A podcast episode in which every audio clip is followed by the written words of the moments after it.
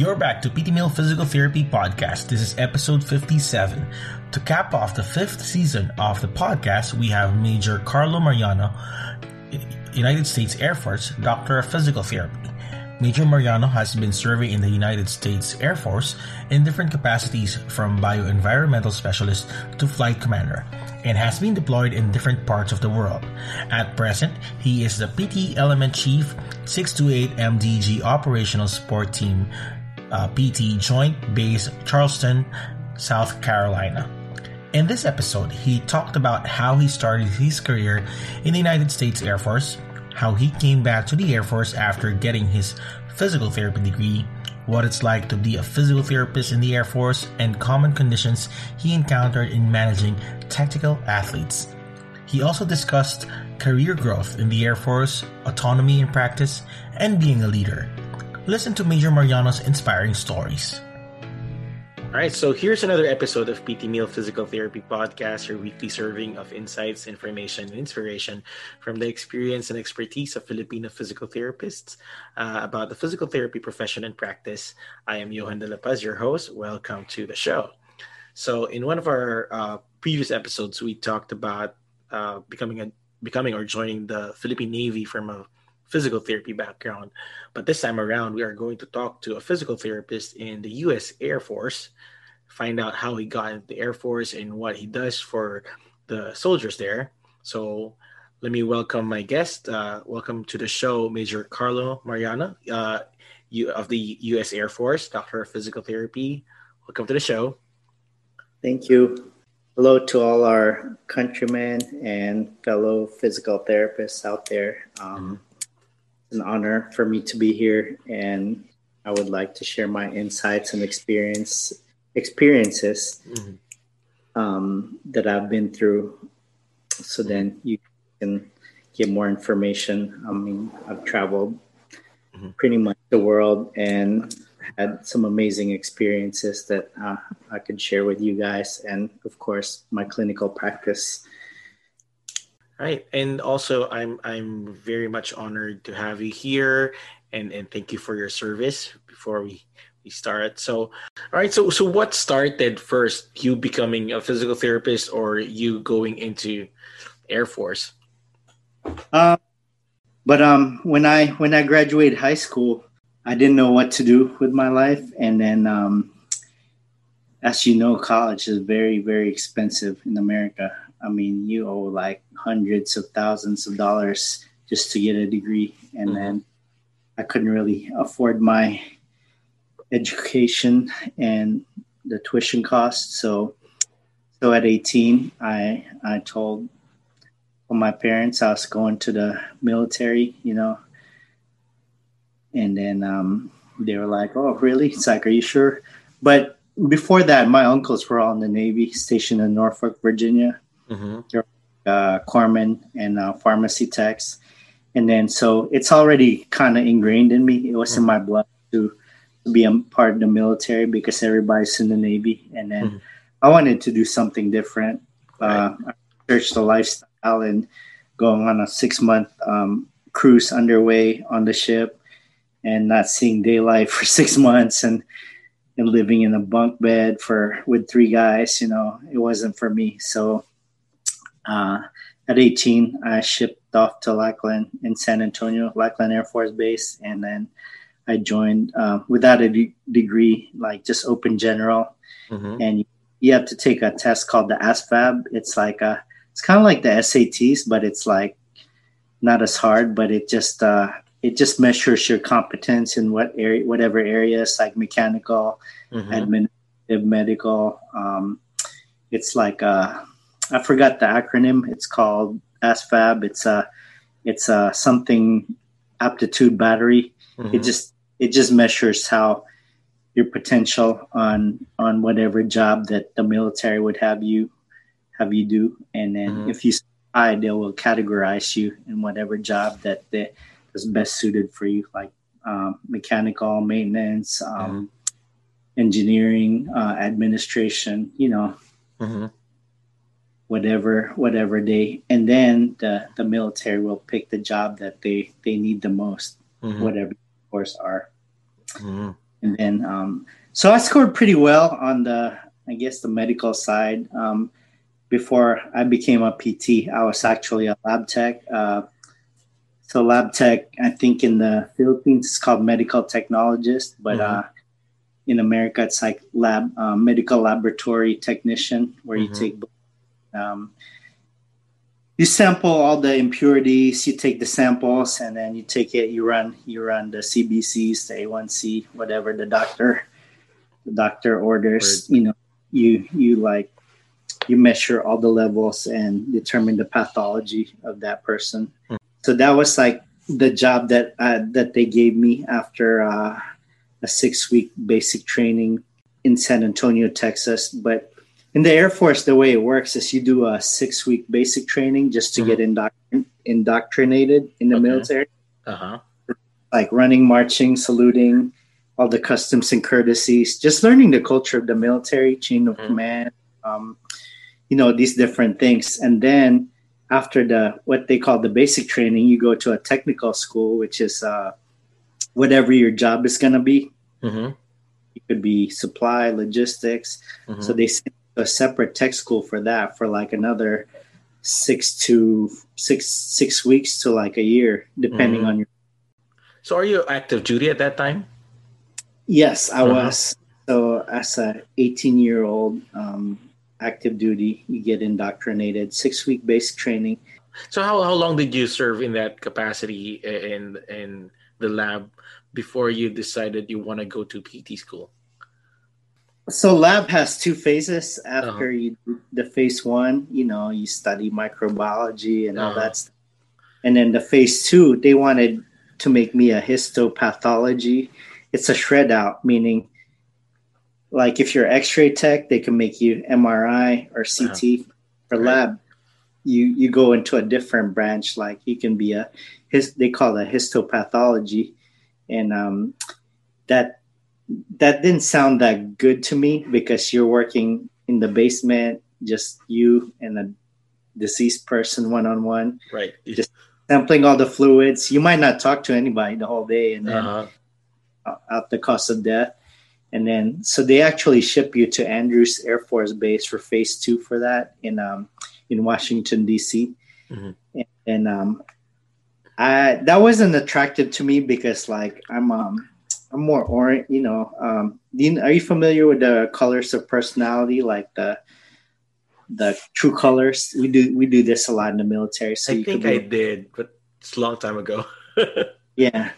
So then uh, I'm I'm more orange, you know. I want to be outside be with people, um, mm.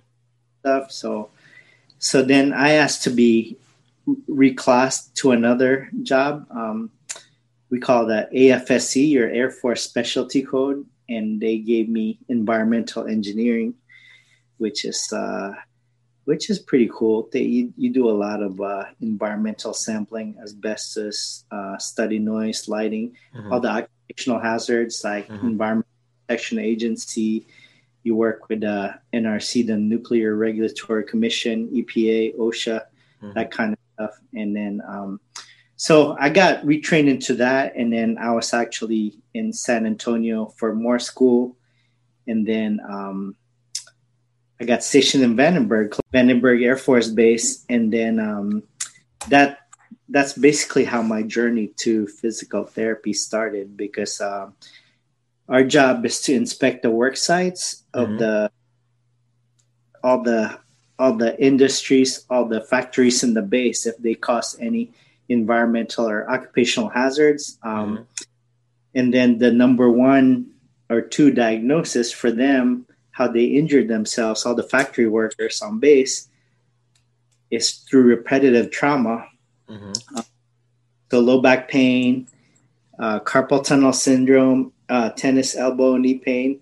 So we would get together every month and just discuss. Uh, we have a what's called a population health working group. All the most diagnosed pathologies, we would discuss them and how to prevent them before they can come into the clinic. Because we had a, we had a PT there actually mm-hmm. instead of 50 people going down to the office and say, "Oh, treat me for low back pain, treat me for carpal tunnel, treat me for the elbow. Right. my job is to go in the fa- in the work sites. Okay, how can I prevent these injuries? Mm-hmm. If it if are they pushing, pulling? Are they um, are they lifting too much? Are we rotating the workers mm-hmm. so they don't get exposed to radiation, lifting hazards, and all that? So we would discuss all those topics, and then um, you know it's called preventive medicine. We would discuss all those things, the people that are most uh, at risk, and then try to prevent them from even going to PT or even going to their primary care managers.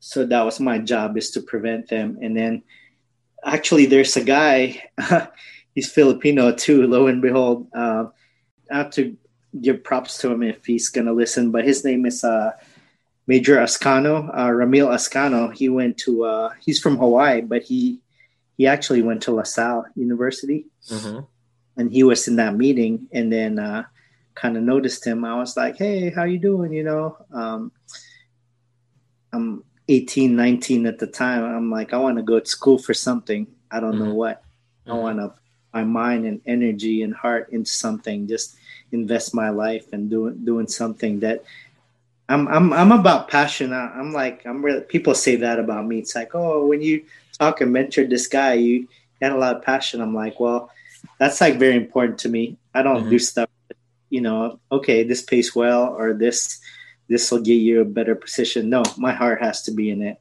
I mean, right. so then I, I, I interviewed him a little bit, um, um, Ramil Ascano, and then I was like, hey, you know, he was from Hawaii, and then I guess he went back to LaSalle to go get his degree. And then uh, I was like, oh, I want to go to school for something. And you know, everybody's like a nurse in the family, and mm-hmm. you know, the job that most Filipinos get in the medical field.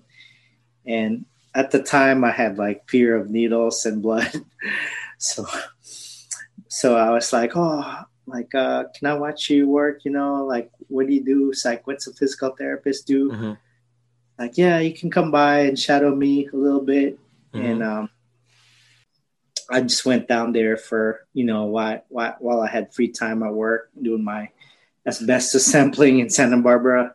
Uh-huh. And, and then I was like, man, this job looks really fun because everybody's laughing, everybody's mm-hmm. everybody's doing stuff. And mm-hmm.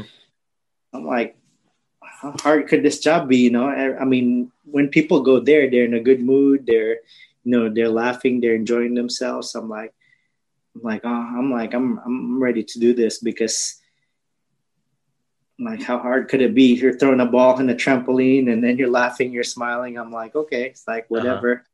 Whatever it takes to do this job you know i'm mm-hmm. i'm all for it. And um that's when i decided to get out of the military because in order to pursue school full time you can't be active duty you know. You gotta you gotta do the pt school and do the clinicals and do all that stuff. And um mm-hmm.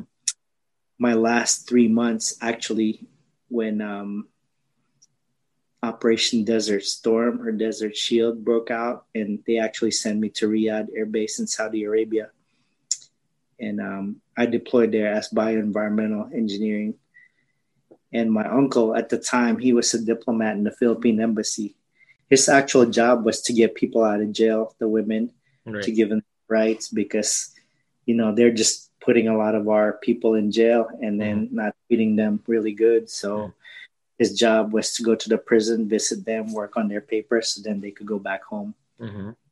It just so happened that I was deployed in Riyadh at the mm-hmm. time, and we actually met up. And um, but anyway, um, so I was there, and then my last three months was in Saudi Arabia, and then things were going bad. Um, if you look, if you Google the Al Khobar Towers bombing, we had like a bomb that was parked outside the the gate by the dorms in Al Khobar Towers, mm-hmm. and, and, it blew up and it wow. injured our. We call we're not soldiers. We call our people airmen. Airmen. Um, mm-hmm. Yeah. So there's Marines, sailors, and airmen. So mm-hmm. a lot of our airmen got injured because of that bombing incident. Um, it's all about the Bin Laden stuff. Um, mm-hmm. so I got out um, my uncle was like begging me to stay. He was like, "Oh, can you stay for another three months? You know, I have nobody here. uh, I was like, no, I have to go. I have to do this PT thing because while I'm motivated, it's fresh in my mind. Um, that movie, Independence Day, Will Smith. If you right. if you remember, how old yeah. were you when when that when that came out? I'm not, not sure, but I think I was young. It was that with the aliens. Yeah. Yeah. Uh huh. Probably elementary, I guess.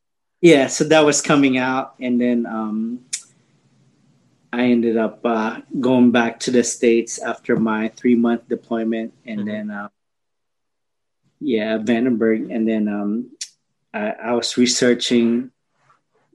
Um, I had this idea because I met a few people that were PTs in the Philippines, and mm-hmm. then I had a cousin who lived in where did she live in Daly City somewhere. Mm-hmm. It's like cousin of a cousin, something you know how mm-hmm. third or something, and then I was like, I was researching, finding a way. You know, my my vision was like be a PT no matter what at all uh-huh. costs. Go to anywhere in the country, anywhere in the world. I'm like, I don't care. I just want this dream. My dream was like be a PT. Mm-hmm. I don't care. Uh, mm-hmm. I wasn't gonna let anything stop me. And then, um, so I got back to to Santa Barbara, Lompoc, California, and then my enlistment ended after my four year assignment, and then um, they offered me to stay for another four years. But I was like, no, mm-hmm. I need to uh, pursue this and get my degree because now I'm young. I just turned, I was 21. Mm-hmm. And then um, I researched what it's like to to go to school in a foreign country and uh-huh. then challenge the board exams in, in America. Mm-hmm. And then I saw that everybody seemed like they did fine. And like, no, every person I meet, it's like, oh, you just pass the boards and start working here. Mm-hmm. I was, hmm, maybe I I had a paradigm shift where like, man, maybe I could do the opposite. I'll go back there to go to school and then come back here and work because everybody goes there and then that's the opposite. Right, right. I researched everything and then I was like, yeah, I'm ready. I'm ready to do this. You know, I'll mm-hmm. take on a challenge and uh-huh. then and then um, I started school like in October of in that year. Yeah, October. Mm-hmm. Uh, you know, my deployment held me back a little bit, which mm-hmm. was like the semester of uh, the school year in the mm-hmm. Philippines, and right. it's a it's like a five year program, but uh, I actually got it done in four and a half years. Oh, okay. Yeah. Mm-hmm. So after that, you went straight back uh, in the US and and and tried to pass the board. Yes. Mm-hmm. Yeah, and uh-huh. then I passed, and then I gave my I gave my resignation to the company. They were like, "Oh, why are you quitting?" I'm like, "Well, I'm a PT now. You know, it's like, can't be a tech anymore." Uh huh. Um, but uh, but California has all these strange rules where you can't work for a year while you're if you're a foreign trained, you have to be a PT license applicant for uh-huh. a year. Right. oh, for a year. I think yeah. they, they they shortened that to nine months now. Yeah, nine yeah. months too. But uh, I knew people at the time who who came to America around the same time. Some of our instructors or professors, mm-hmm. one them had a got a job right away in Indiana, and another guy in Florida. Ah, uh, yeah and then they were like, "Oh, I'll just come here for a year, and then uh, you can start working." You know, I was like, "Oh, I might look into that because I'm like, I don't want to be a, a, an intern for a year. You know, right. so long. You've been going to school for like five years, and mm-hmm. it's like, then you get to be an intern. I was like, no, let me just go try try that out, and mm-hmm. then um, I actually um, ended up going to Orlando, Florida, and mm-hmm. that's where I started working. Mm-hmm. Uh, so, what led you back to the Air Force? So, at the time when I when I passed my uh, board exam, I called the recruiter because mm-hmm. I knew that was like my ultimate goal was to do PT in the military. Mm-hmm. You know, get my commission as second lieutenant and finish out my career and do another 16 years and then retire. You know, mm-hmm the typical route that everybody wants to, you know, if you do 20 years, you get 50% of your pay until you die, basically. And then, um, get like insurance benefits and all that. Mm-hmm. But anyway, um, at the time I did call a recruiter, and then um, the recruiter was not a medical recruiter. He was just a regular recruiter for everybody. Mm-hmm. I happened to mention that I went to school overseas, Uh-huh. and then he was like, "Oh, it's like I never heard of that." He was, and then I was like, "Yeah." I go, I passed my exam in California. So you know, I was explaining to him, I was like, "Yeah, I'm I'm licensed. I'm Medicare certified. I can bill insurance. I can do whatever. Anybody can." He's like, "Oh," he's like, "Uh." He's like, oh, I don't think you can join the military, but he was just being lazy at the time, and me, I believed him. I was like, oh, maybe it's not meant to be. You know, this Mhm. guy's go back in the military with a foreign license. Uh-huh. But that's one lesson. Don't ever believe that that one person. If you want, if you really have a passion for something, you know, Uh-huh. get two references. What do we say in clinical practice? Uh, when there's a cluster of symptoms of findings, Uh-huh. You know, there's one special test is positive. I mean, okay, you have like a, a little bit of, you're a little bit sure the, the likelihood ratio is high. Uh, Mhm. You have two tests, but if you have three tests, Mhm. you do Lachman, you do uh, you do uh, two other tests, and they're like clustering and they're all positive. You're like, okay, now it's more believable, right? Mhm. If somebody one per, if one person tells you're ugly, if three people tells you're ugly or good looking, and like, oh, they're kind of right, you know. Mhm. But I, I believed him at the time, and then Mhm. No, I took a trip to Japan. My Mhm. my sister and uh, they were stationed in Okinawa with the. Marines. And then um, I was at the time I was working so much, like doing nursing homes and hospitals and doing per diem, just like everybody else. You know, Mhm. we we struggled so much. We just want to make money, you know, and quick and find a way to get out of poverty, support our family. You know, the typical Right. story. And then um, I went to the to the Navy to the Navy base in Japan. Me and my daughter took a trip, and then I start. I met a few other Filipinos in the military, and then you know we're just talking about life experiences and stuff. And they've been all over the world, and they play sports. They're fit. They're Mhm. all this. I was like, man, like my blood pressure was high. I was stressed. Everything was. I don't know. It's not. It's not fun anymore. You know, it was like work, going do your job, and then going home, and then Mhm. repeat everything. And I was I was aging so fast too. My hair was white, and then uh, I was like gaining weight because I didn't really have time to work out, or I didn't Mhm. really. So what led you led you to uh, going back to the Air Force, it, even though like the, the guy, the recruiter said that you can't do that. Okay, so I got my my energy when I I, I got back from uh, Okinawa, Japan, Right. and then. Uh, and then before that, at the time, I was contemplating on purchasing a assisted living facility. Mm. I just kind of work with. Uh, I have a few friends that own them in in in Orlando, and then I was like, like maybe that's like my next move is to own own a business and assisted Mhm. living facility, and then um. So at the time, I was contemplating it, but then that's when the housing market was kind of, you know, there the ALFs were like really expensive. They made like a lot of profit Mhm. and then and then um, I got back from Japan and I was like, oh, uh, I'm gonna call the recruiter this time, a medical recruiter, you know, and then um, that's when I called. I was calling the medical recruiter at the time because I didn't even know if I would qualify and all this. Mhm. And he was gonna put in my application, and um, there's only like one slot in the whole Air Force, like for PT. Uh-huh. And uh, she said, Guess what? It's like, Yeah, you got the spot. I was like, She goes, Congratulations. Like, you got it. I think there's one or two, but imagine the whole America, Uh-huh. you know, one PT slot. And then I got it. Wow. And then um, I was telling my ex wife, she didn't want me to join because, Mhm. like, at the she thought that you know if i joined she couldn't get a job wherever i got stationed and then i was like that's not true you're a pt also she's actually a pt and then like you can work anywhere you know Right. no i don't want you to join but I'm like well we're divorcing anyway so i'm like i'm gonna do what i want to do Uh-huh. so So I did. Um, I had to go to basic training again uh, Mhm. for officers. It's called commissioned officer training, Mm-hmm. And it's basically it's medical people, chaplain, uh, JAGs, lawyers. Mm-hmm. So they put us all into this special uh, COT, commissioned officer training. It's like OTS, officer training school, but we're already like professionals on the Mhm. outside, and then they bring us in.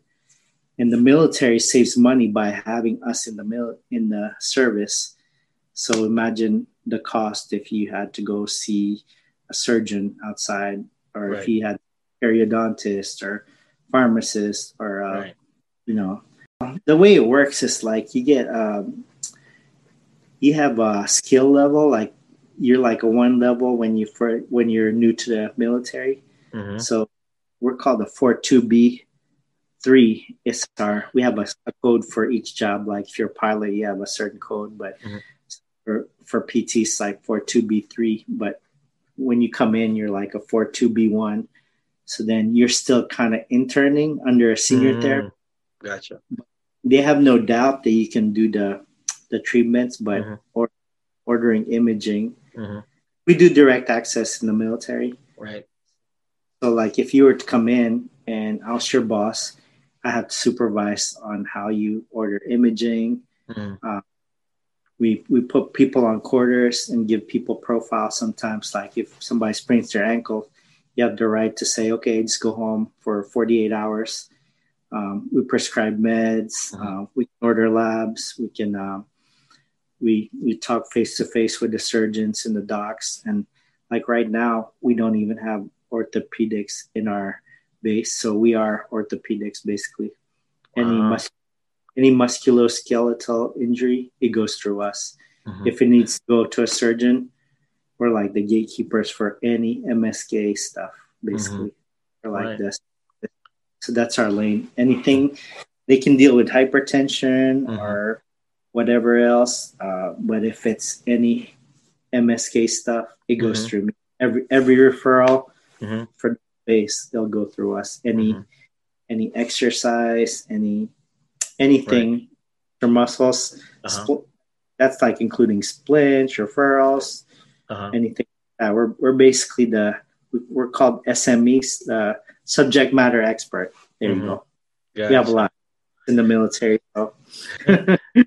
So, uh, aside from like injuries and, and all the MSKs uh, uh, conditions that you handle, are there any other reasons why um, this population, the airmen, are seeing you? Do, do they see you like for strength and conditioning, for recovery? Um, yes, we get everything. Um, okay. We have we we get everything from athletes to. It might, like each base, is, each each base is different. Each Uh-huh. base is different. Um, I was in a base in Ohio three years ago. Mhm. We did we had inpatient there actually. Mhm. and so they're basically military retirees and dependents Oh, So then- okay. hips and knees and hips replace hip replacement knee Mhm. replacement uh, ankle um, or they would get c-spine surgery like uh, acdf uh, stuff like so we would Mhm. we would like get them out of bed and ambulate them just like normal but so each each base has a different mission Mhm. Whatever base you're attached to. Like uh, three years ago, I was in Aviano in Italy. I lived in Italy for three years, Mhm. and uh, that's like a fighter base. So we have F-15s and stuff like that. So, and um, they can't really go off base the spouses for PT. Mhm. So I saw uh, all the spouses and all the kids also, Mhm. Gotcha. the military members. Uh-huh. But in, in Charleston right now, we just see active duty. That's Mhm. it. So how how how is it um how unique is seeing airmen as compared to other the other population because they are highly functional there's a lot of demands for them so what's what's unique about seeing them as compared to other population Well, they're they're mo- they're very motivated. That's Mhm. like thing. So then, um, as you know, our fitness is our job. Um, if you're not fit, uh, we have to take a PT test. Uh, it's called physical training test once a year. Mm-hmm. If you can't pass that, you're getting kicked out. Oh. Yeah, so that's like one of our main generators of patients is that um, okay, you got to run the mile and a half, do push ups, mm-hmm. sit up. You got to be able to carry 40 pounds. Like when you're deployed, you got to be able to carry that bag. Mm-hmm. And then, um, so all the airmen, that's like their number one worry is to pass that every six months. Mm-hmm. If you can't pass that, no, you can't stay in the military. Just mm-hmm. point blank, you're not ready. You can't mm-hmm. deploy. Who wants to carry you if you're having a heart attack while you know we're running to the flight line? You know, right. Number one. Um, so um, also we do like a lot of running clinics. Um, we deal with everything. I mean, sometimes they get like uh, they they fall from at their jobs, so then they get like vestibular stuff too. Sometimes, I mean, mm-hmm. they could get BPPV, um, and then also driving to the base. There's a lot of motor vehicular accidents. Mm-hmm. All of them get surgeries too, like because we play a lot of sports in the base, like mm-hmm. every so imagine the base is like a kind of like a college uh, campus, mm-hmm. and we can't just go to war and not have fun. So right. the people that are living in the barracks, you know, there's always stuff going on. Like during football season, there's intramural football. Mm-hmm. During basketball season, each squadron has like a basketball team. Mm-hmm. Uh, we do softball, we do rugby, tennis. Mm-hmm. So I see a lot of injuries from those also, like in in Turkey they started a rugby league actually. But right now we're we're also tailoring a lot of stuff based on their job, like uh, a lot of our security forces. Mm-hmm. And once they guard the gate, they have to carry uh, a vest that's weighing like 40 pounds, like with their weapons, their mm-hmm. guns. Mm-hmm. They have to run with a canine. They have to like stand for 12 hours hours a day. Right. That's that's back, neck pain, shoulder pain, everything. Right. Mm-hmm. Yeah we teach them like a lot of preventative stuff too you know how to warm up uh, how to do a regular routine of mm-hmm. exercise mm-hmm. um, so right now i'm in this interesting billet it's called the ost the operational support team mm-hmm. it started like uh, in hurlburt field in eglin where we have a special tactics kind of like if you imagine, you know, when they captured bin Laden in ODAR 30, so there's a lot of special operators in the Air Force, the military. Mm-hmm. So like at night, they might do a raid, but they have to jump out of helicopters. They have to like, they have to roll. They have to do all this stuff. Right. And then the pilots, imagine how many G's when they're flipping their plane and taking off. So it's a lot of neck pain and then uh-huh. a lot on your neck.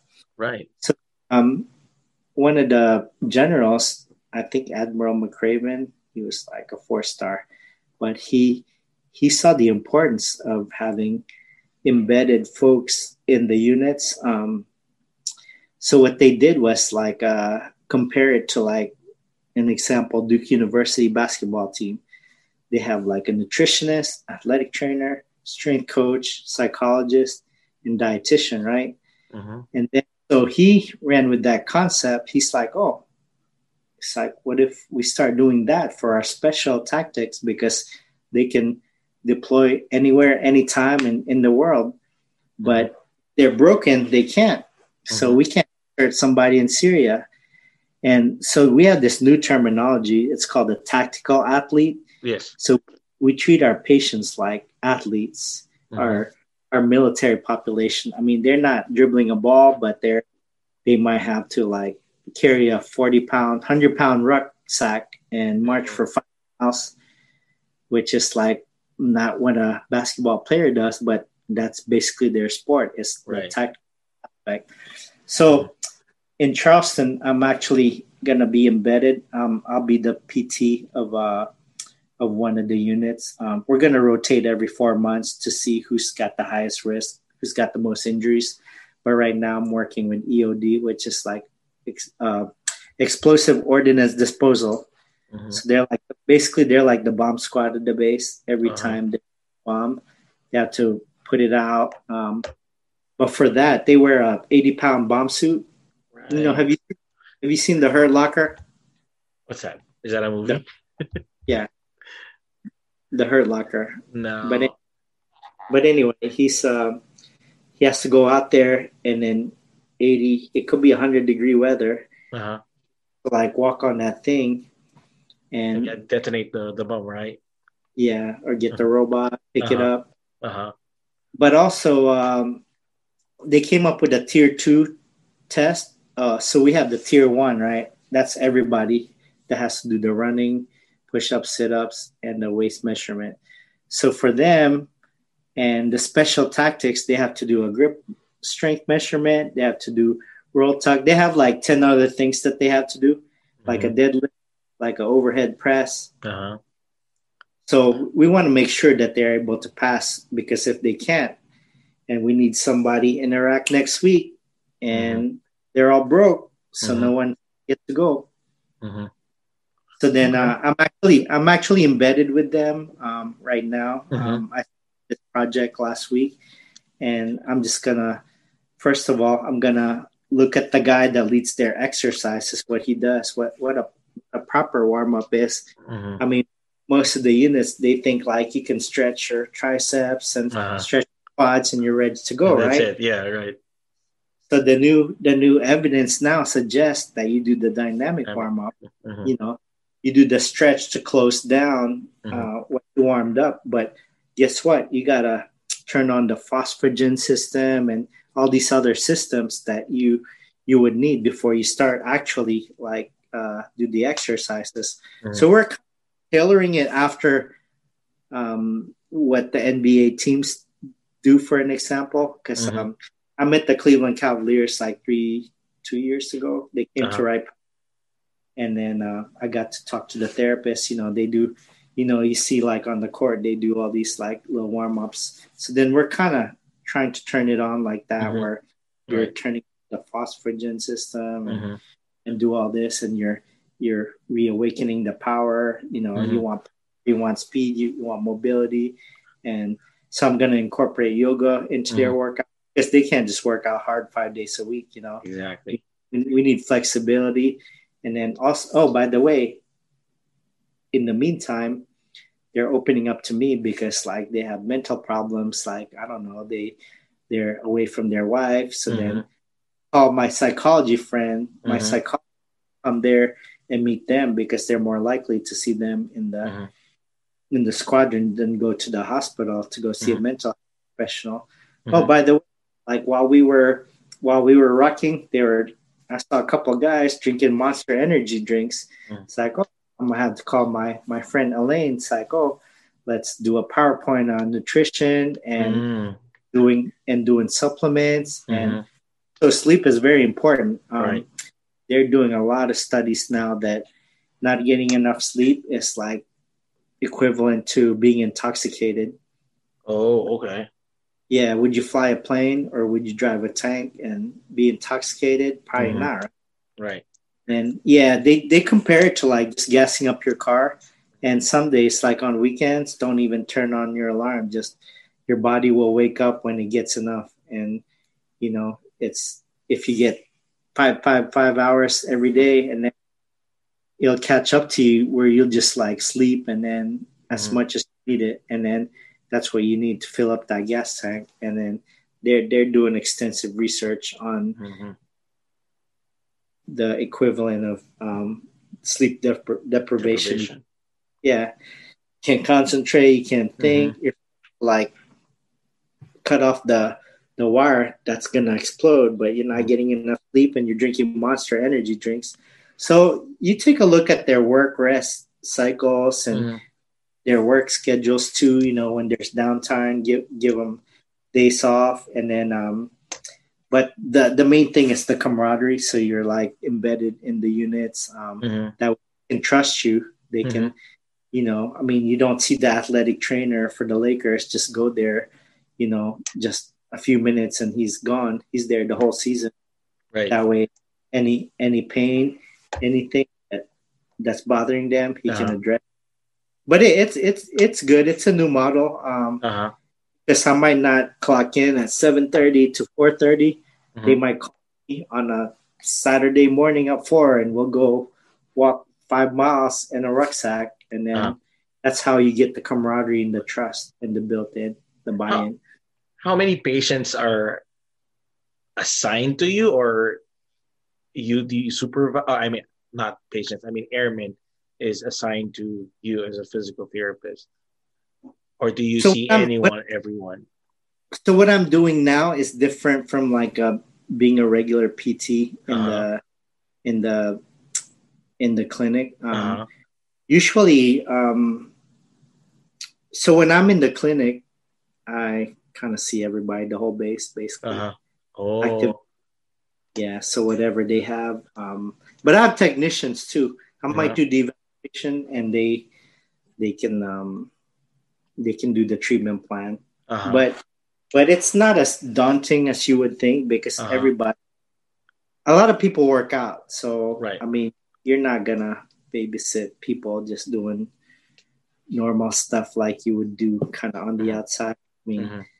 a lot of people, a lot of people, they they know their stuff. I mean, they've mm-hmm. been military 20 years, so right. they know they know how to work out. Uh-huh. So you kind of educate them. You uh-huh. know, you give now you're okay. You need to strengthen your rotator cuff, or you know, you need to prevent shoulder winging. Watch right. your posture so the meat and potatoes is like the education mm-hmm. because they have degrees. Some of them they're they're like scientists and nuclear engineers. I mean, you're not gonna, you know, I mean, they're Air Force is like one of the smartest branches. I mean, everybody like even the the one or two stripers they have mm-hmm. bachelor's degrees. Some of them have masters.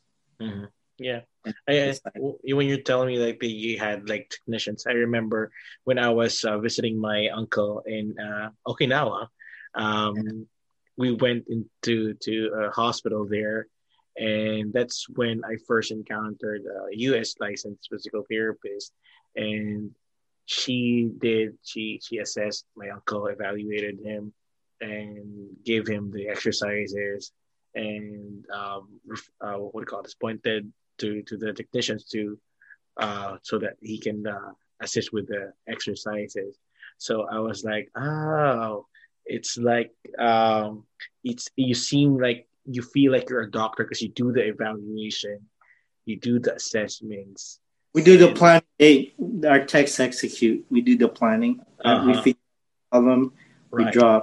We basically draw the roadmap, and mm-hmm. then our technicians are great too. They're mm-hmm. like they're smart. I mean, we might we might do the manual stuff like uh-huh. I do healing, um, mm-hmm. I do manipulations and mm-hmm. mobilizations. You know, one or mm-hmm. two, and right. I give them to the tech, and then they they kind of follow up in a week or so. But uh, exercise is always like the most important modality. Mm-hmm. So can you can do all the other stuff, but at the end you know you want them to exercise and you kind of wean everybody off their treatment because if you just try a needle every time they're going to get addicted to that and right. we don't really we believe in evidence-based practice we mm-hmm. don't we don't like to do passive modalities i mean mm-hmm. i mean at the beginning the meat of your evaluation you're just going to educate and mm-hmm. you know to show them the model yeah i mean we're i have a civilian pt his uh his name is Dr. Moore, so that's what they. Yeah, and he's. Mm-hmm. We gotta we gotta own that name, and we can't be ashamed of it because mm-hmm. we earned it. You know, we earned the doctorate title, mm-hmm. but at the same time, you better back it up with knowing what you're talking about. I mean, right. don't. Oh yeah, I'm a doctor. This, but then it's like, oh, we do that. It's like, oh, I don't know. It's like, you know, you got to own it. I mean, mm-hmm. we're like independent thinkers too. Like mm-hmm. we don't, we see we're shoulder to shoulder with my doc friends. I mean, mm-hmm. you know, if, it's ankle back or whatever, any orthopedic stuff, like evaluate right. treat all they want. I mean, mm-hmm. we don't, you know, they don't argue with us like, oh, here, uh-huh. you know, like they, we we go to meetings too every month with them for uh-huh. people that can't continue service anymore. Like right. if you have long-term spondylolisthesis and you can't deploy and we have two kind of midboard people. I mean, it's not a good thing to them, but it's my job as the company doc, musculoskeletal expert, Mhm. to, to determine who's fit for duty or not. Right. If if you're broke and you can't run 100 yards when the enemy's firing, do I want to send you to Afghanistan or Iraq? Right. want to protect you by not sending you there. But Mhm. sometimes, sometimes it gets contentious. Like it, they look at it as a bad thing, and we're the bad guy. Where we we don't we don't sign off on them Mhm. relisting or Mhm. Continuing their service. But it's also our job as officers, as medical professionals. We represent the Air Force and our leaders, and we're the ones to determine if this person is able to go to, I don't know, Turkey or whatever, you know, Mhm. carry a suit and, um, and a bomb suit and perform their duty. Because Uh-huh. if one person can't do it, then if there's four people in a unit and one person is always broke, Mhm. Those three people will be working all the time, and that's not really fair to them. for for those kind of uh, thinking, because like, like you you mentioned that in, in for them, they might be um, apprehensive approaching you because you might not um, approve them or, or like sign off on them. Are you getting more patients who are uh, have like more severe conditions now because they're coming to you later, or is it just about the same? Yeah, sometimes we do get a lot of chronic pain patients that should have came to us, but it's hard. It's hard to judge people because Right. it's. I mean, they deploy so much, and Right. nobody really has time to go therapy because Right. they're fixing a plane twelve hours. You Mhm. know, and then you, you have family, you have kids, so Mhm. there's twenty four hours in a day. You work a twelve hour shift, Mhm. and you know it takes you home. You're Right. home 14 hours. You have to sleep eight hours and then Mhm. pick up your kid. So a lot of them, like, they don't really come to therapy even if they have a problem until Uh-huh. in their career because just because they don't have time or they're like a commander, they're a first sergeant, they have a lot of responsibilities. Right. And they don't- Understandable. Yeah, we don't really think to take care of ourselves. We're Mhm. good, uh, especially even like our own medical people because we don't really take care of ourselves. Uh-huh. And there's like a lot of monetary implications too Uh-huh. because if you deploy, you might get a deployment pay, Mhm. and and then also the pilots if Mhm. uh, if I decide to DNIF them or do not um, duties not including flying DNIF, and if uh, they get hurt and then I'm like okay I don't I don't think you should be flying. Mhm. They're not gonna like that because Right. pilots like to fly. They want to go overseas. They Mhm. also incentive pay for flying. Mhm. So a lot of them. I mean, if they hurt their back, you might give muscle relaxers. Mhm. Isn't really safe for flying a plane. Mhm. So it's a lot of um, lot of issues that could come Mhm. up. You know. So, Mhm. So those are uh, challenging um, issues in, in your field. But um, on the other hand, what are the perks? Uh, what are the things that you enjoy being a physical therapist in, in the Air Force? The autonomy. I mean, Mhm. if you ask everybody, uh, we're we're independent. We don't. I mean, they could write ultrasound and hydrotherapy all day till they're black and blue. Be like, I just rip it up and throw it away. Like, Uh-huh. no, I evaluate based on my my findings, not Mhm. what what the what the PCM, the primary care provider, says. And then um, the autonomy, um, direct access. I Uh-huh. can order my own X-rays, MRIs. Mhm. Um, I can write profiles. Uh, I can determine the frequency and Mhm. plan of care. Basically, that's like the main thing, and we're we're treated like we're the same. I mean, I I even outrank a, a lot of the doctors actually. Uh-huh. Wow. Okay. Yes, yeah, Mhm. because they, because I'm I'm like I've been in a while, so I've been in like 17 years already, so a few more years. But yeah, and um, and it's a it's a collegial kind of relationship, you know. Mhm. I mean, I mean, you're always going to be respectful when when they say something, but then have a rationale ready mm-hmm. why. Like, no, I don't think we should do that. I think we should do this because evidence says. Mm-hmm. But always start your sentence based on evidence, or mm-hmm. you know, and pull out the ankle Ottawa rules and mm-hmm. or the CPG says this. Mm-hmm. But most of the time, they don't.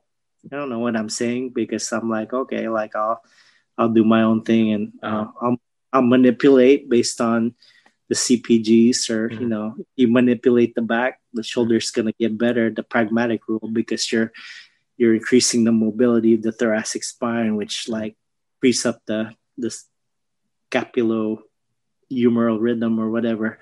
Mm-hmm. But things like that, and um, just because you could do something doesn't mean you have to. Just because you can, meaning I can order an X-ray for every person that I see uh-huh. Well, is it going to change my plan of care? Uh-huh. What's it? Why? Why are you doing that? You know, it's like, what's it doing? Why are you doing that? Just because? Oh, you're a doctor, you can do this. Like, uh-huh. no. There has to be a basis for everything. Even my, I have an intake form in my clinic. Uh-huh. Every question that I ask in there, there's a rationale. I just don't write a blank. Uh-huh. That's one of the first things they teach you. There has to be a reason why there's a question it has to do something, and then it has to lead you to something else. Mm-hmm. So when you do critical thinking, you know, mm-hmm. I mean, in your questionnaire, I mean, also there's research that a patient's gonna write more in their intake form than what they're gonna tell you in the mm-hmm. first ten minutes that you see them anyway. It's like, oh yeah, I had an accident ten years ago. I fell off a horse. Like, why didn't you tell me that? It's like, oh, I don't know.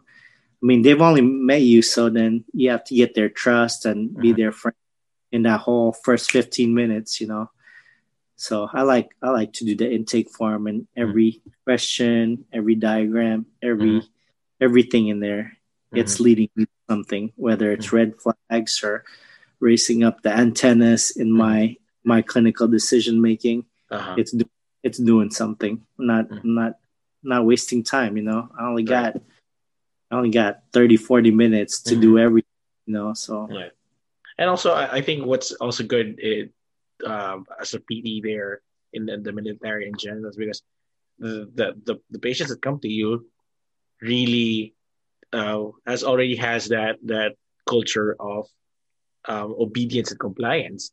He, he he came to you seeking your advice in your uh, consultation. So naturally, they are gonna answer whatever you're asking as as compared to other population that you have, really have to probe everything to them and, and ask oh, them. sometimes not. The only really. yeah, sometimes I mean, you know, I think in America we're so drug dependent that we just want a quick fix for everything. Uh, you know, we just want, oh, why do I have to do exercise? I'm like, well, you know, I mean, like research yeah. So they want like a magic wand. Why can't just be better? It's like, mm. well, you have scoliosis. Like I can't just wave a wand, you know.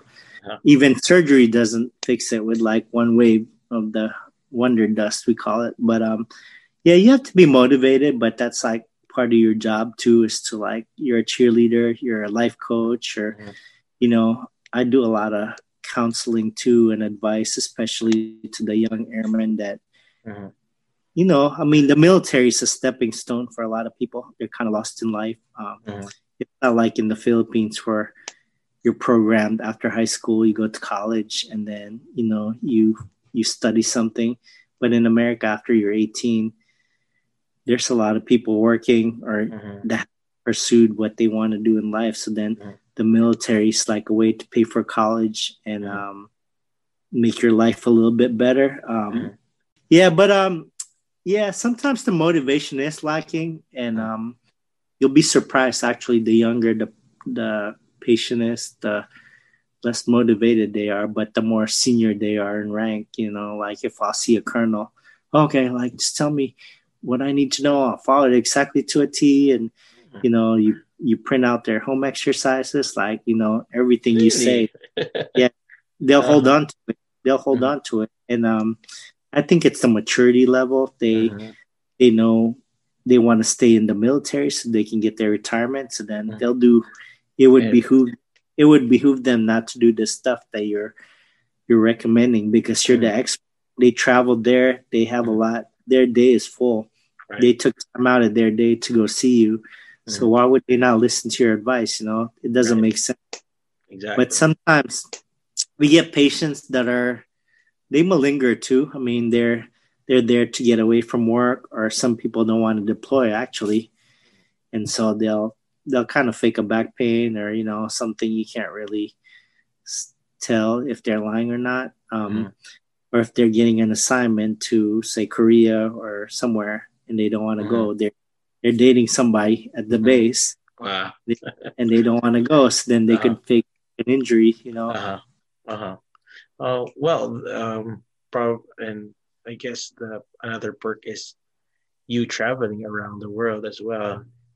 Is it part of uh your duty as a physical therapist there, being assigned to different parts of the world in different Um, uh, capacities? So generally, we move around. Like if we're in the stateside, every three to four years. Uh-huh. But we have bases in Europe, um, and it's kind of up to you to volunteer for those assignments. I would then- if I was there.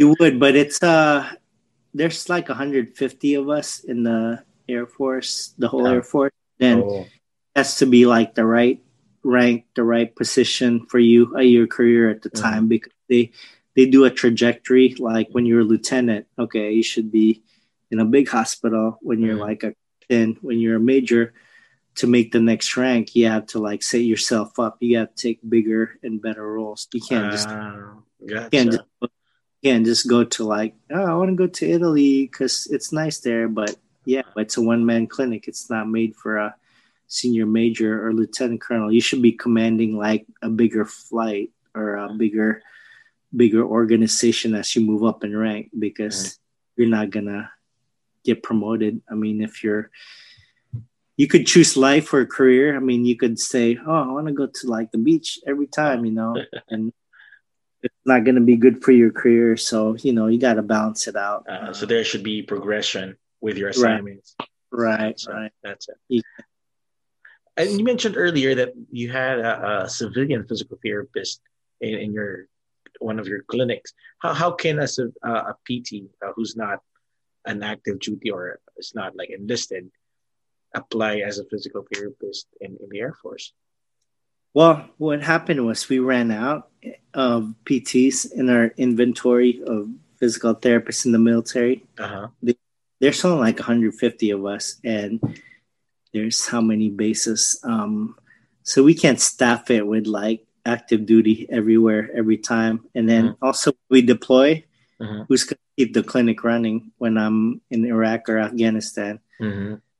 And then um so um we have positions for contractors and what we call gs government service Ah, gotcha. So you- so you're a civilian, but Uh-huh. you're you're giving service to the government by Uh-huh. filling in um, as a clinician. Uh-huh. You don't. Basically, your job is to see patients. You're not there to. You don't do exercises. You don't run. You don't do anything. Your job is there to go to support me because I go. I don't like right now in my capacity. I don't really. I'm not the one seeing patients hour after hour. I'm like super, you know. So Uh-huh. meetings. Um, I fill in. Um, I go to different places. I mean, Mhm. more like an executive kind of role. Mhm. I mean, uh, Mhm. how, would- how would it, more like a, I don't say like a regional director kind of thing Mhm. in the civilian, or um, or what do you call that? The head PT in the hospital or whatever. Uh, like a chief PT, something like Yeah. or senior PT. Yeah, but they don't. They just do the schedules and stuff. They don't really see paper every. Uh-huh. Yeah. Mhm. So yeah, that's basically my role. And then Okay. he sees a lot. And then if I go on leave or if he goes on leave, like I pick up. But most of the time, a lot of the patient falls on him. And um, Mhm. I supervise him. I write his report. Um, I talk to the other departments. I go to because when you're a major, you're like intertwined with the mission of the other leaders. So you're not you're a specialist anymore. Uh-huh. You're more like a field grade officer. So all Mhm. all majors, whether whether you're a pilot, whether you're whatever your job is, we're all the same. Like right now, I only do PT like fifty or forty percent of the time now. Uh-huh. I kind of grow out of that because I did my time as a Mhm. young clinic. Like the first few years, you're seeing Mhm. patients every Uh-huh. day, every hour. But as you grow in rank, Uh-huh. uh, like I said, when I was in Turkey, I was in charge of surgical surgical services flight. I had four Turkish surgeons, OR techs, anesthesia, Mhm. PT, um, health promotion. Mhm. I'm in charge of all those people writing their performance report, Mhm. sure they get their decorations, Mhm. making sure basically you're your manager basically. So there's really a career path when you go in uh, in the military uh, as a physical therapist. You don't stay as a physical therapist. You, you grow in rank and position. Um, Yes, yeah. That's like the career progression.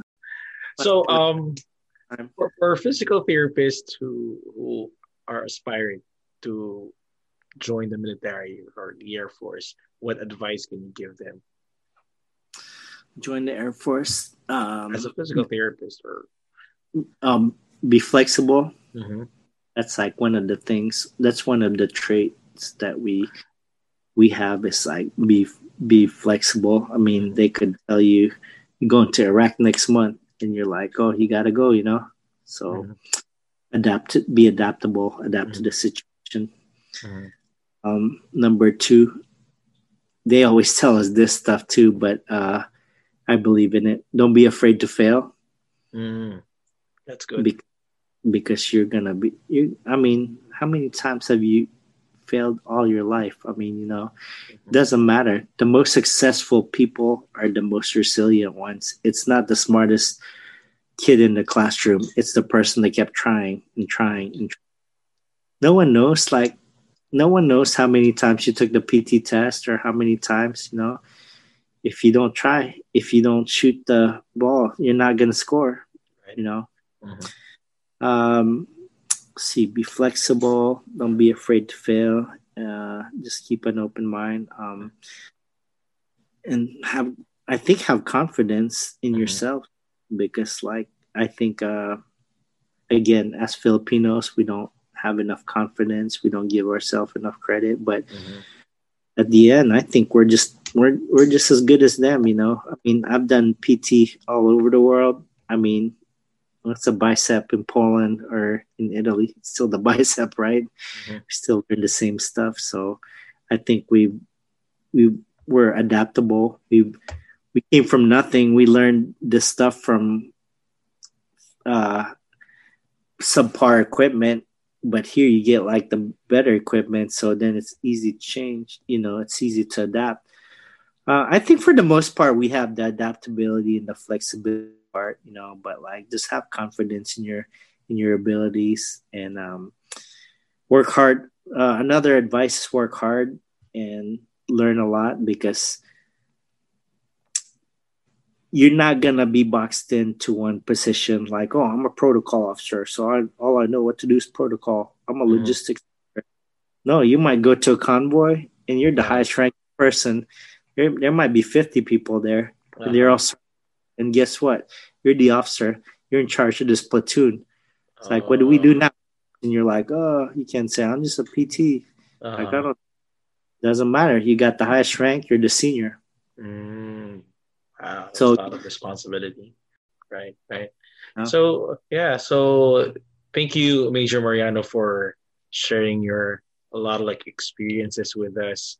Had a glimpse of how it is to be a physical therapist and and working your way up to uh, handling more than uh, the job as a physical therapist and seeing uh, tactical athletes, the, the the airmen. So yeah, again, thank you for sharing your time with us. And uh, I I- just have my last three questions for you. Uh, my last three bites for this episode. Um, my first question is because the, the the questions are are based because the the podcast is named PT Meal. It's a complete meal. Uh, pagkain. Um, handa.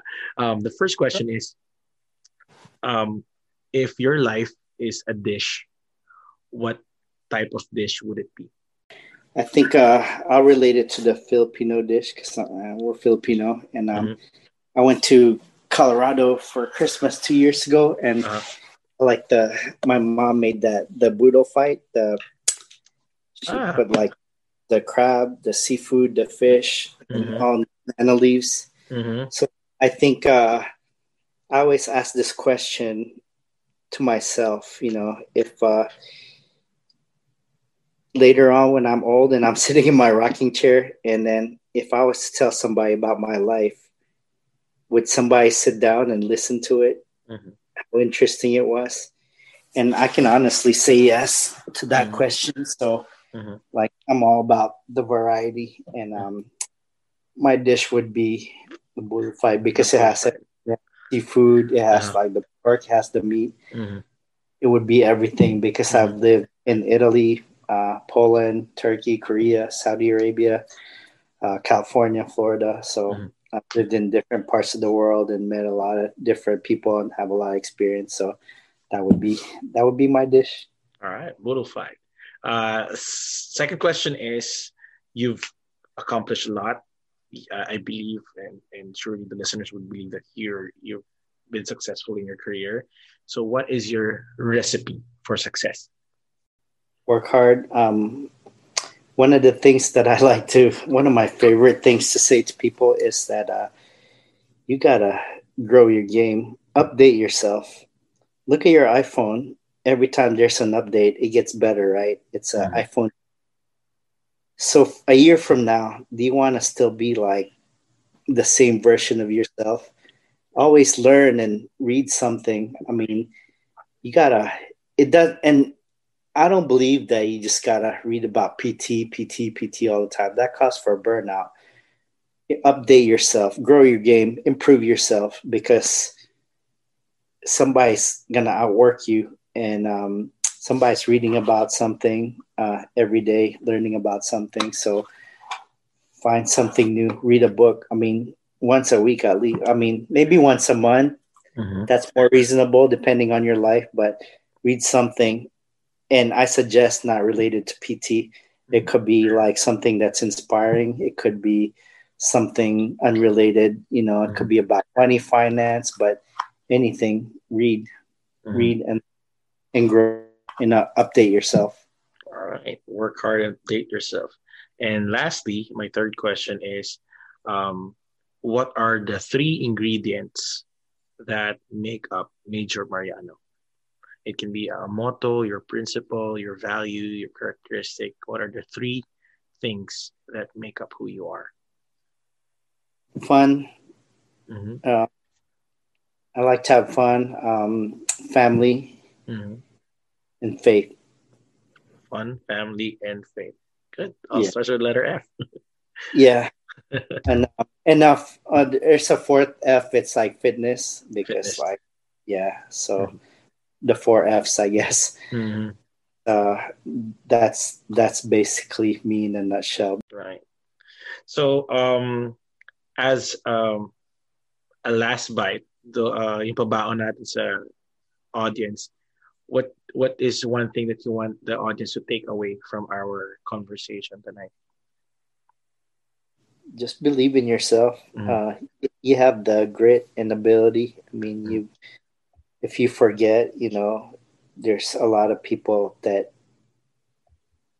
that haven't made it as far as where you guys are at now. Mm-hmm. I mean, mm-hmm. I'm speaking generally to the PT population here. So then, you know, always reach back for those tough times when you you struggled but you made it. You know, there's you you you've survived all your toughest days already. So then, mm-hmm. uh, kind of believe in yourself. You know, and and ask questions. You know, I'm always here too if anybody needs advice on anything. I mean, not just PT, but in life. You know, mm-hmm. um, yeah, just believe in yourself. That's mm-hmm. what uh that's my my last uh going away advice. Believe in yourself because you know you made it this far. I mean, right. and I'm always here cheering for you guys because you know how good you guys are. Because uh, when it comes to hard work, we're we're like at the top because they they love Filipinos. You know, mm-hmm. right? We can outwork people. I mean, if you can't get it through natural abilities, mm-hmm. outwork by study more, research, study, mm-hmm. ask questions, and then we we as a community we have that strength. Other people don't have that community to reach out to. Mm-hmm. But uh, all we have to do is like lean on each other because we're we're all over the world, you know, and somebody's right. somebody's already experienced what you what you want to do, what you want to dream about. So then you know you can always ask them for advice.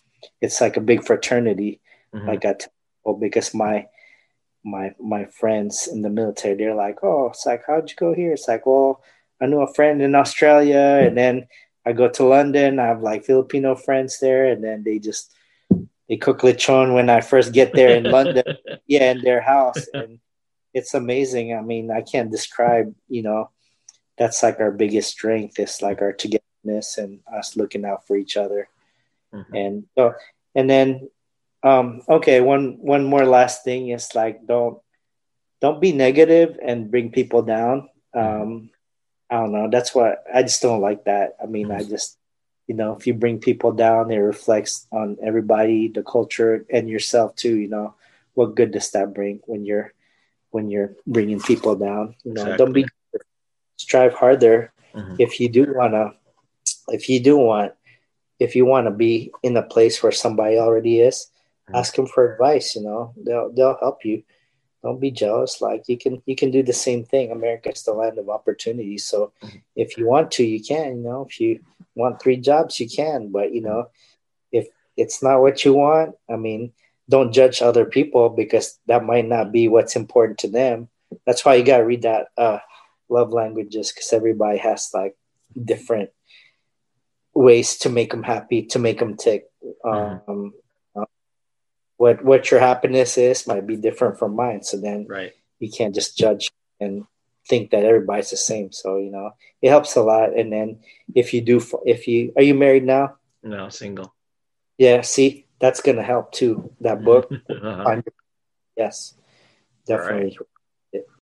So again, uh, thank you very much, Major Mariano, for uh, sharing your time for us. I know we extended, but again, it, it, those are uh, powerful words and uh, wisdom that you shared and advised and, and telling us what you do in the Air Force as a physical therapist. Uh, we, I think we, we're going to learn a lot from this. So again, thank you very much. Okay. Just reach mm-hmm. out to me if you have any questions or mm-hmm. you think of anything or advice um, mm-hmm. for anybody out there listening. Just uh, reach out to me and mm-hmm. think I'm a messenger, and then I'll try to answer whatever I can and help you guys out. So keep helping each other. That's the name of the game, you know. Right. Okay. Thank you. Okay. Good night. And there you have it, another episode of PT Meal Physical Therapy Podcast. Thank you for listening and thank you for supporting uh, the whole podcast. It's been five seasons, five batches of guests five seasons of stories, of inspiration, of information from Filipino and uh, other physical therapists in the show. So, again, thank you for your support.